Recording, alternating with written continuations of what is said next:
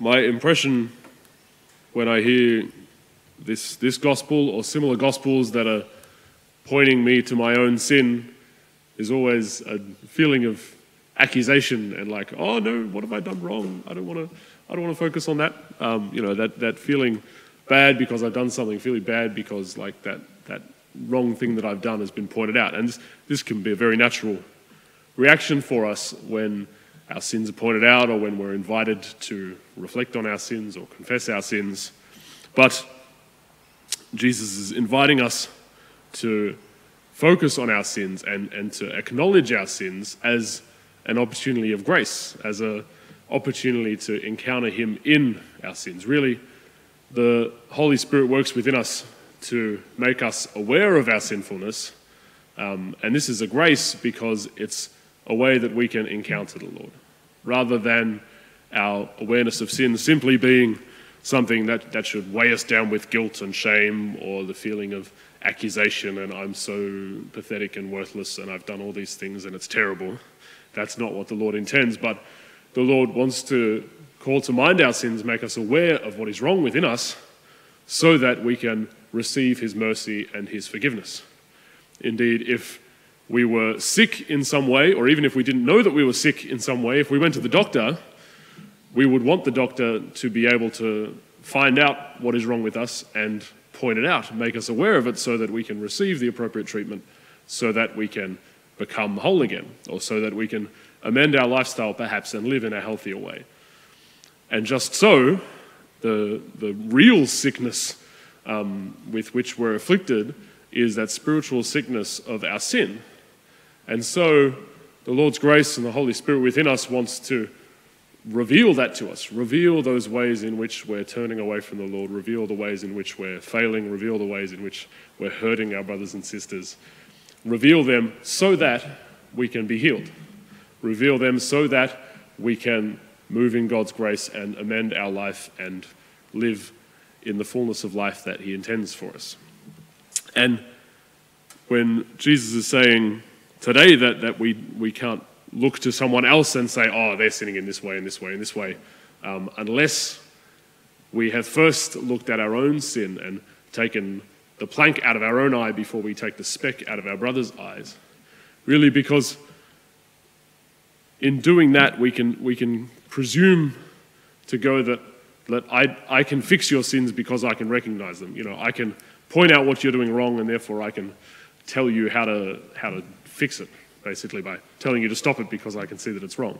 Whereas when we encounter our own sinfulness, when we're aware of our own sinfulness under the gaze of our Lord, we realize that it's only by His mercy and His forgiveness that we find healing for that. Our, our awareness of sin is not simply a, a, like a checklist, a reflection upon our life, so that, oh, okay, that's bad, that's bad, that's bad, and therefore I'll work better. But it's a, these are the things that I've done wrong.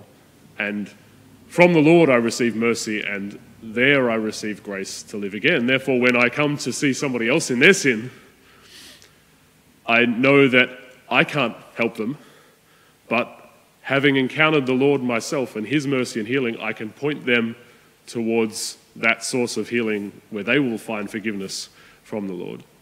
So, that's first where we need to encounter the Lord in our own sinfulness, but also the only way that we can truly look on others in their sinfulness is from that place of um, knowing our own need for mercy and therefore being able to lead them to encounter the Lord in His, in his mercy.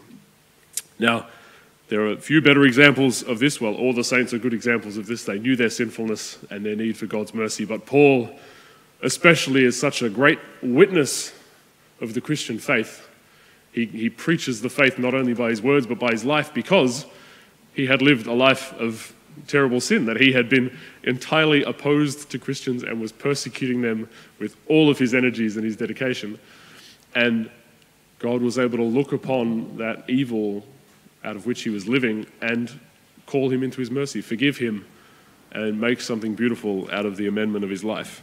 And so we hear him talking to Timothy today in this letter we have in the first reading, but in so many other places in Paul's writings, we see that he, he boasts of his weakness. He's, he's happy to be shown to be weak to kind of tell of his past sins because that's the story of God's forgiveness and mercy, which is the very story, the good news that he's sharing.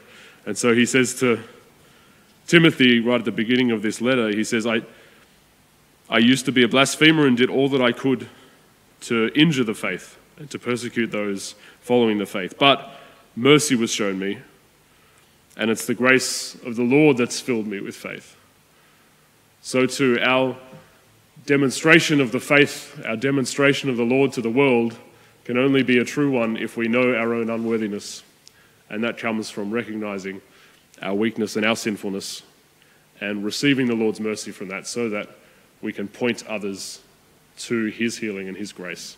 So every Friday we're invited through some act of penance to draw into the Lord in his mercy and, and acknowledge our weakness and our sinfulness. So let's do so today, and especially as we come into the Mass, bringing ourselves as we are um, and inviting the Lord's revelation of where we need to receive that healing and that forgiveness that he so longs to share with us.